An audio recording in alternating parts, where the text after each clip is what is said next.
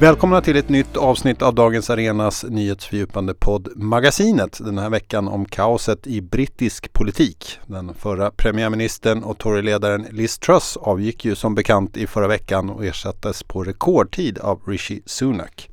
Det betyder att Storbritannien haft inte mindre än tre premiärministrar på mindre än två månader. Kan vi förvänta oss en lugnare tid i brittisk politik här framöver och vad är bakgrunden till den politiska röran i Storbritannien? Det ska dagens avsnitt handla om. Och med mig för att diskutera det här har jag James Savage, grundare och ansvarig utgivare för den svenska editionen av den engelskspråkiga tidningen The Local. Välkommen till magasinet. Tack så mycket.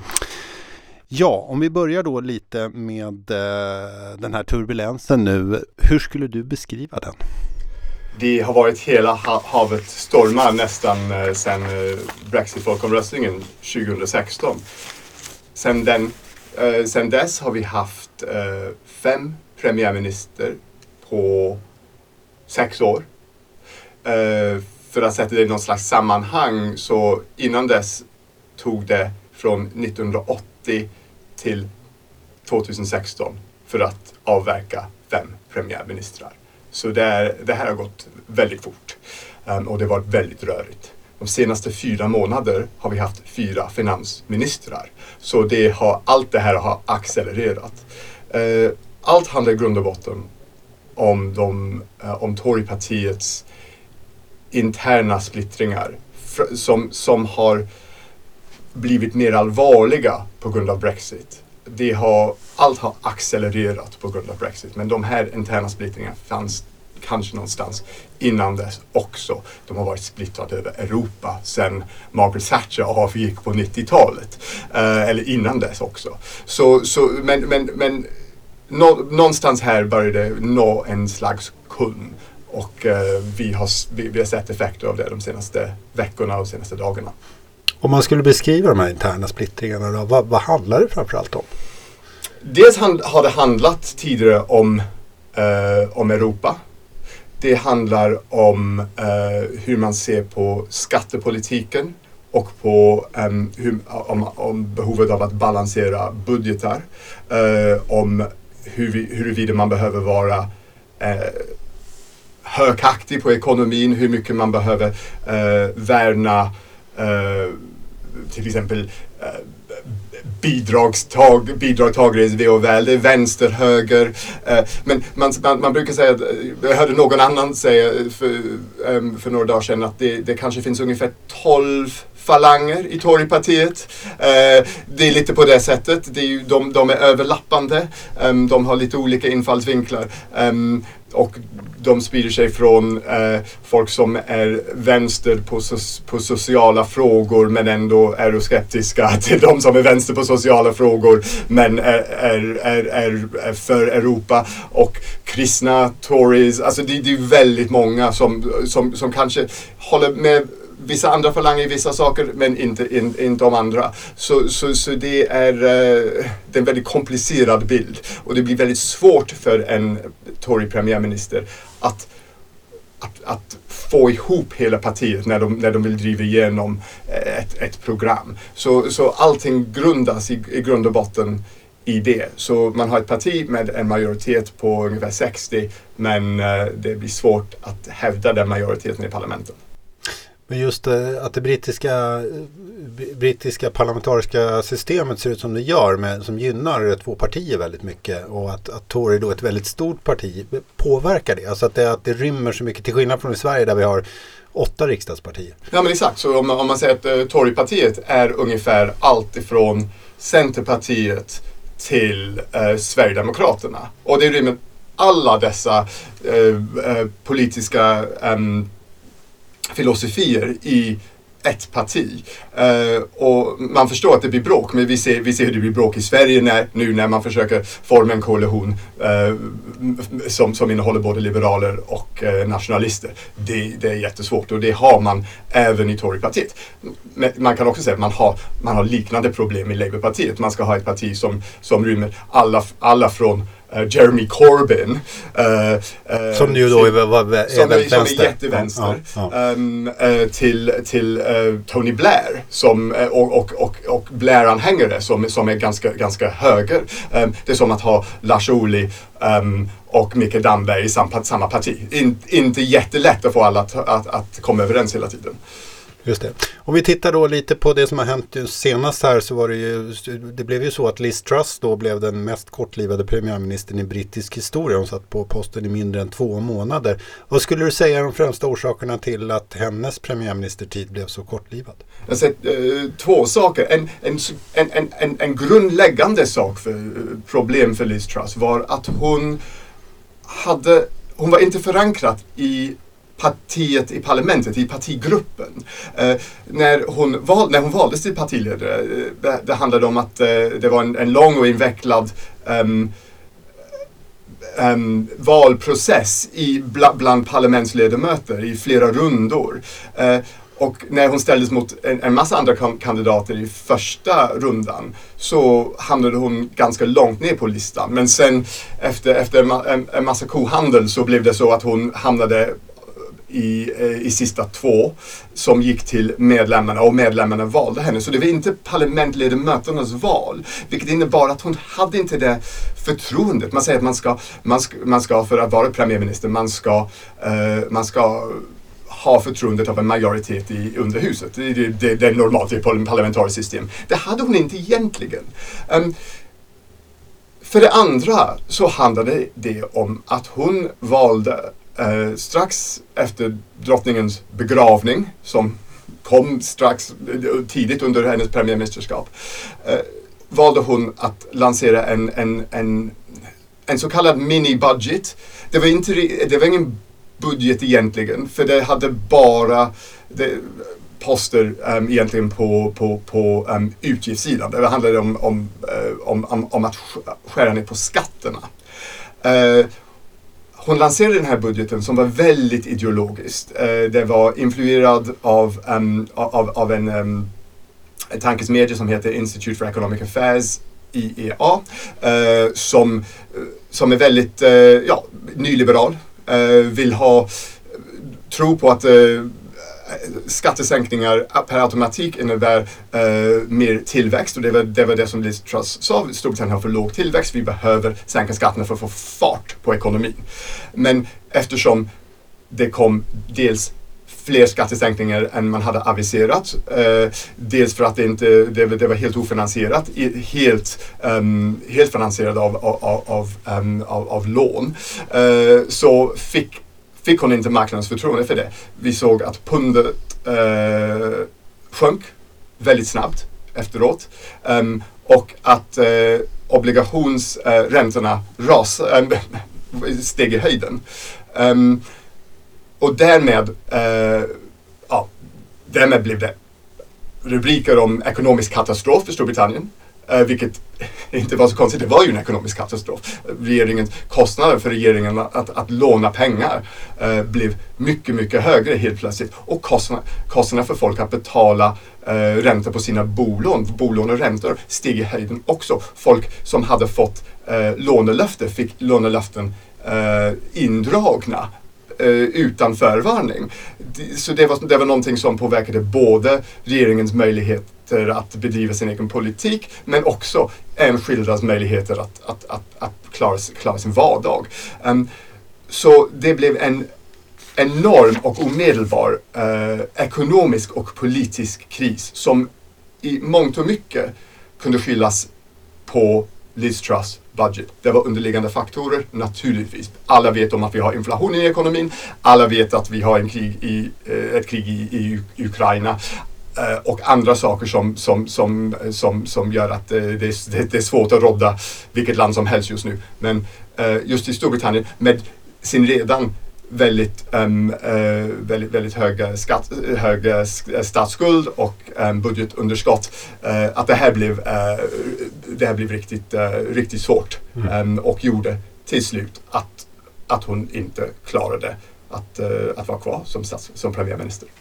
Om vi tittar då på den nya premiärministern, för man har ju valt en ny premiärminister på, på rekordtid och ny Toryledare då, Richie Sunak Vad kommer han att kunna bringa mer reda i ekonomin och i partiet, tror du? Det återstår naturligtvis att se, men eh, han har lovat stabilitet. Eh, han har lovat stabilitet som sin första prioritet.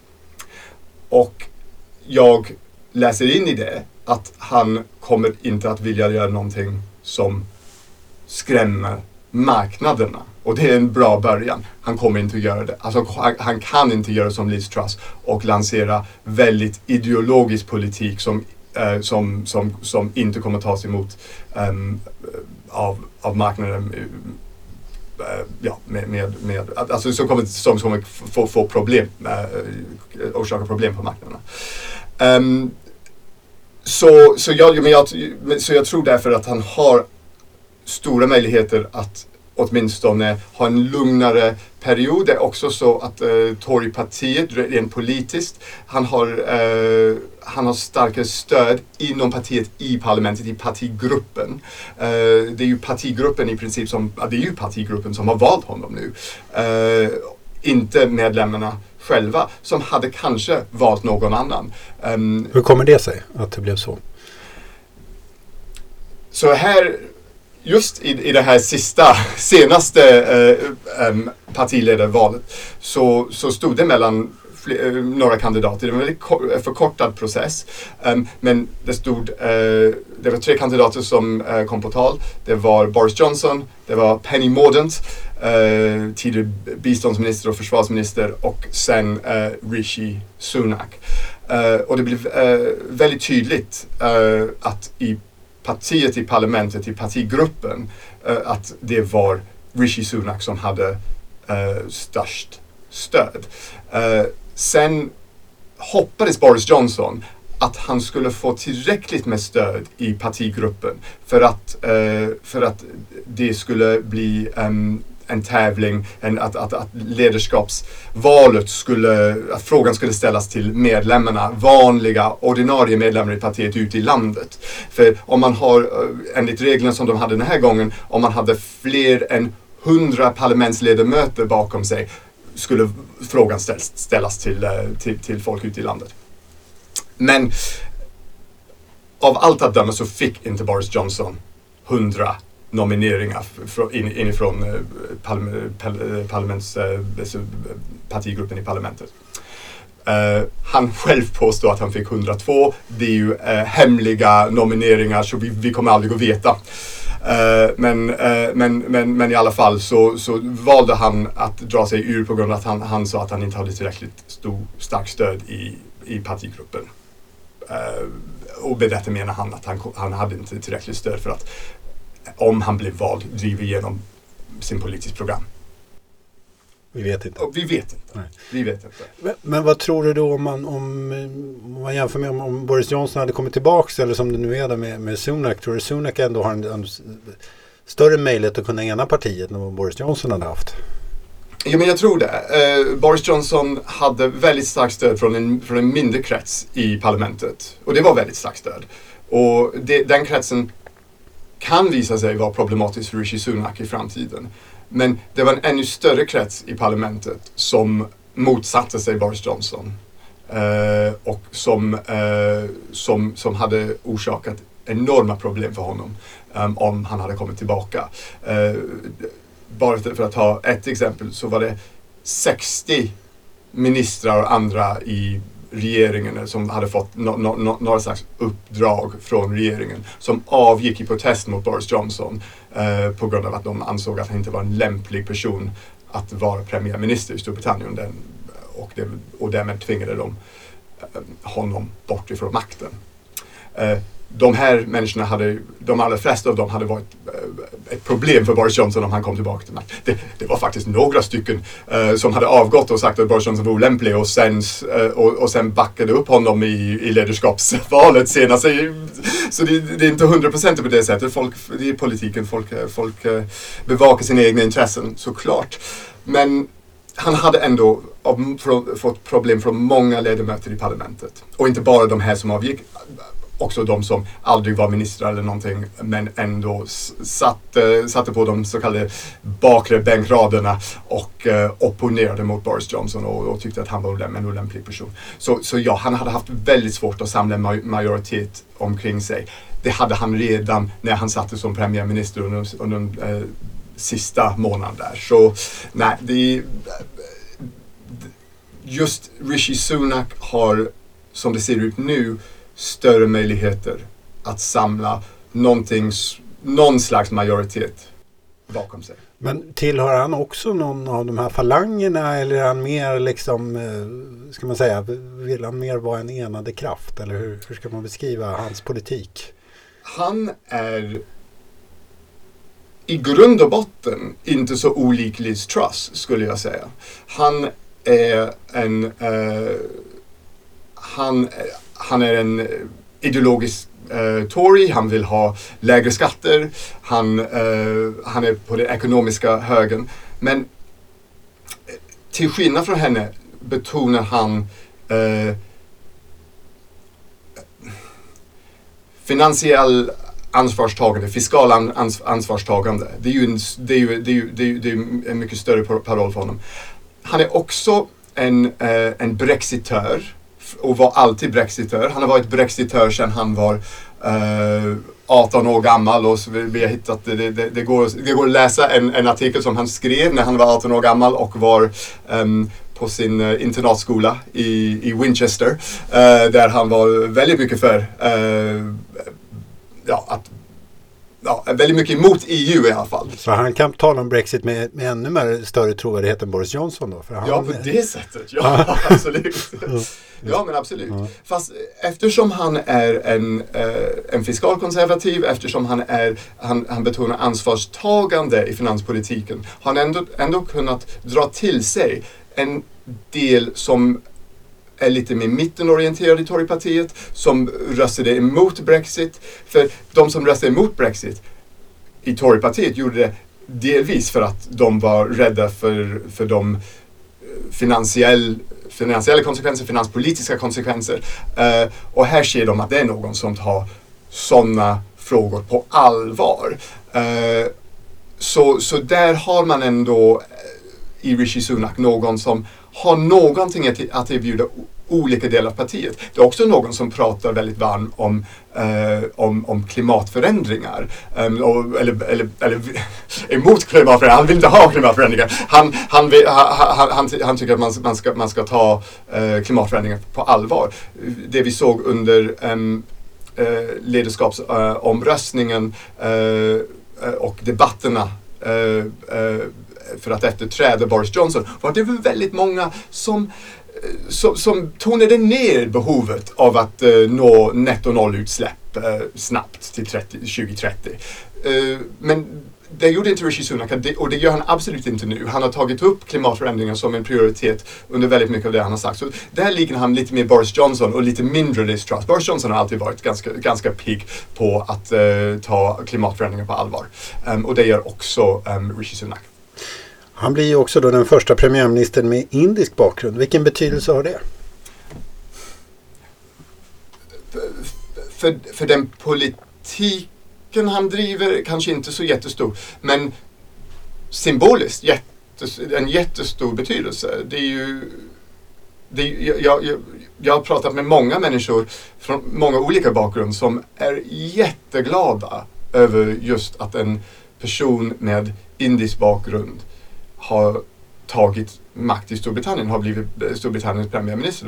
Det, det finns en, en, en, en, en stolthet över det och en glädje över det oavsett var man står politiskt. Så vi, såg, vi såg det i frågestunden i parlamentet um, som, uh, som, som hölls uh, strax innan jag kom hit uh, i, på onsdagen. Och han man såg att alla partiledare grattade honom och, och an, många andra parlamentsledamöter eh, just för att ha varit det första eh, premiärminister från, med, med, med, med, med syn, eh, vad ska man säga, synbar utländsk bakgrund. Boris Johnson var en åttondel turkisk men eh, det kanske inte räknas. Eh, så, um, så, så ja, det, det, det är stort. Om vi tittar då lite på eh, Torypartiet. Eh, du har varit inne på det här. Det, det, det är kris, eh, kris i opinionen. Det är mycket negativa skriverier. Jag har bytt ledare då väldigt många gånger nu här. Hur, hur skulle du säga att partiet mår just nu? Inte alls bra. Inte alls bra. Alltså, man, det säger sig själv. De, som vi var inne på, många, många, många byten av ledare men, men, men opinionssiffrorna är katastrofala. De ligger 35 procentenheter efter Labourpartiet i många. Det här var innan Rishi Sunak kom till makten så vi får se hur det ser ut i framtiden. Men det skulle vara väldigt svårt för dem att uh, komma i närheten av en ledning i mätningar nu. Och sen när man ser vad de har framför sig också. De har Eh, en väldigt impopulär politik framför sig som de kommer behöva driva. Och det, hand, det handlar om det vi pratar om, om, om kanske höja skatterna samtidigt som man skär ner på utgifterna. Eh, för, för, att, eh, för, för att blicka marknaderna. Det, det, det, det kommer inte vara lätt och det kommer vara väldigt svårt för dem att, att bli populära. Och, och de, de här interna splittringar eh, som vi pratade om kommer inte att försvinna över en natt. Som, som sagt, alltså Rishi Sunak kommer ha det lättare än Boris Johnson att ena partiet i många frågor. Men det, det kommer fortfarande vara ett, ett splittrat parti. Uh, och jag kan inte se hur han kan hur han kan eh, göra något åt det. Hur, hur, hur han kan ena partiet i, i sin totalitet. Uh, efter, efter den här tiden. De, kom, de kommer behöva, och man hör det från en hel del eh, Tory-medlemmar, att, att de kommer behöva gå i opposition. Men eh, faran för dem just nu är att eh, de riskerar att gå i opposition med väldigt få ledamöter kvar i parlamentet. Om, om mätningarna skulle, um, skulle avspeglas i ett valresultat. Om vi då vänder blickarna mot eh, Labour, oppos det största oppositionspartiet. Eh, de ligger långt före nu i mätningarna. Vad, hur, hur, på vilket sätt har det här, kanske är självklart, men ändå om du kan förklara lite. Hur har det här gynnat Labour och hur har man eh, slagit mynt av det, det, det här kaoset som finns inom eh, Tories? Ja, det är ett öppet mål för Labour kan man säga. Det, det, det, det är tydligt. Och, och det har också gynnat Labour eftersom de har haft lite svårt att förklara vad de är till för just nu. Vad, vad är det som de vill erbjuda? Vad är deras politiska eh, projekt? Eh, det som Keir Starmer har behövt göra de senaste åren är att städa upp. Alltså Labour-ledaren. Ja. Förlåt, Labour, ja, Labour ja, Han som vill bli premiärminister efter, efter uh, Rishi Sunak. Eller efter Rishi Sunaks Tory-efterträdare, vem vet. Men uh, det som Keir Starmer uh, um, har behövt göra att städa upp efter Jeremy Corbyn uh, och, uh, och, och man har inte, man har inte eh, haft mycket tid för politikutveckling. Um, men tack vare kaoset i Torypartiet har det inte behövt spela någon större roll. Uh, Keir Starmer har också uh, ofta anklagats för att vara tråkig, grått, uh, intetsägande irriterande. Det är just det är sådana ord man hör, man hör många använda om Kirchdamer. Eh, och tack vare Boris Johnson och Liz Truss så har det inte spelat någon större roll. Så att det är mer eh, Tory som har varit dåliga än Labour som har varit bra kan ja, man säga. Men det, det, det finns ett gammalt talesätt att det, det, är inte oppositionen som vin, vinner val. Det är ju regeringar som förlorar val. Eh, och det är verkligen det vi ser i Storbritannien just nu. Men faran där, därför för, för, för, uh, för, för Labourpartiet är att en ny ledare för Torypartiet som kan om, om han lyckas framställa den här regeringen som en ny regering vilket blir svårare och svårare ju fler torgledare man har tror jag. Men, men om han lyckas göra det så, så kan han eh, kanske vända den här trenden. Och han kommer hoppas vända den här trenden, åtminstone i viss, i viss utsträckning. Um, och det är någonting som, eh, som, som Keir Starmer till varje pris vill undvika. Han vill, han, han vill påminna väljarna om att det här är samma torgregering som vi haft sedan 2019 eller 2016 eller 2010. Eh, och att, det, och, och att eh, det är dem man ska rösta bort. Eh, oavsett vad, oavsett, nästan lite oavsett vad, vad, vad Labourpartiet står för. Men det är klart, det kommer bli mer politik. Vi verkligen kommer lansera fler skarpa förslag i framtiden. Um, men det kommer också skapa problem för Labour för då måste man välja, ska vi ha en mittenorienterad Labourparti, eh, vilket jag tror att han vill ha. Eh, men vad gör vi med alla dessa personer som kom till Labourpartiet under Corbyns tid? Eh, kommer vi att, eh, för vi vill ha deras stöd. Eh, hur, ska, hur, ska vi, hur ska vi se till att de ändå är med på tåget? Det är en, det är en, det är en stor balansgång. Men det var, det var spännande att se faktiskt eh, nyligen när de, hade, de höll en partikongress eh, strax efter drottning Elizabeths död. Och då sjöng de God Save the Queen på ett Labour-kongress. Det är någonting som man inte har sett tidigare. Men det var ett sätt för Keir Starmer att säga till eh, mell, liksom mittenväljare i, i, i Storbritannien att det är lugnt. Jag är inte Corbyn. Vi är inte längre Corbyns parti vi, eh, vi är ett mittenparti och om du inte gillar Tories så kan du rösta på oss och vi kommer att förvalta det förtroendet. Eh, så det, jag, tror, jag tror verkligen han kommer, han kommer göra eh, han kommer behålla den där mittenorientering. Ehm, vi ser också att han, eh, han tar eh, råd från gamla ehm, eminenser från Blair-eran. Eh, Um, inklusive Tony Blair själv, uh, tror jag, men också Alistair Campbell, Tony Blairs pressekreterare, Peter Mandelson, um, som var en slags grå eminens bakom, bakom Tony Blair. Uh, och, och, det tyder också på att det, det, det, är ganska mycket mittenpolitik vi kommer att se där. Men han har lite vänsterorienterade eh, um, skuggministrar i, i, i skuggregeringen. Angela Rayner till exempel, um, som är en riktig eh, arbetarklass tjej som, uh, som har um, som har gjort raketkarriär inom, inom Labourpartiet. Uh, så han försöker balansera, ha lite, li, li, lite, lite av varje, i, i, men, men, men jag tror att uh, tonvikten kommer att vara mittenpolitik. Mm. Det brittiska folket då? Vad tänker de om allt det här? De är innerligt trötta på allt det här. de är innerligt trötta på, på Torypartiets eh, bråk, eh, på det ständiga kaoset i politiken. Och nu skulle jag också säga att de är rädda för vad som kommer hända med ekonomin och hur det kommer påverka deras egna plånböcker och deras egna liv och, eh, och, och de offentliga finanserna och, de, ehm, eh, och sjukvården och utbildning och även försvaret som under en sån här tid som vi lever i just nu med Ukraina-kriget också eh, lite mer top of mind än det brukar vara.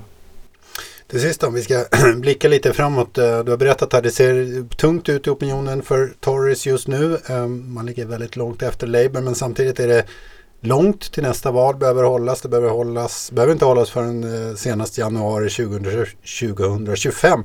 Tror mm. du att partiet med, nu med den nya ledaren Richie Sunak kommer att kunna återupprätta britternas förtroende fram till dess? Och vad krävs i så fall för att göra det? Jag tror att det kommer bli svårt att helt och hållet återupprätta förtroendet. Det har varit för många turer, för många skandaler och och för många av de ansikten som man förknippar med alla turer och skandaler finns kvar. Senast hade vi inrikesminister Suella Braverman som fick avgå för en vecka sedan och eh, på grund av att hon hade läckt hemlighetsstämplad material. Men sen kom hon tillbaka i Rishi Sunaks regering eftersom hon är höger och han vill verkligen se till att den delen av partiet är representerad. Så redan nu, efter en dag, har vi en miniskandal. Jag tror att det kommer väldigt, vara väldigt, väldigt svårt för honom att helt lämna sådana skandaler bakom sig. Men han kommer försöka med en mer statsmannamässig, mer tjänstemannamässig stil. Att bygga en, en, en, en, ett rykte om, om att vara kompetent eh, för att åtminstone göra förlusten 2024-2025 mindre eh, smärtsamt. Han kanske når hela vägen men det kommer bli jättesvårt. Då får vi säga tack till dig James Savage, grundare och ansvarig utgivare för den svenska editionen av den engelskspråkiga tidningen The Local. Tack för att du var med i magasinet. Varsågod. Och glöm inte att eh, prenumerera på podden också så du aldrig missar ett avsnitt. Och dessutom eh, får ni gärna gå in på dagensarena.se och prenumerera på vårt nyhetsbrev. Tack så mycket för att ni lyssnade.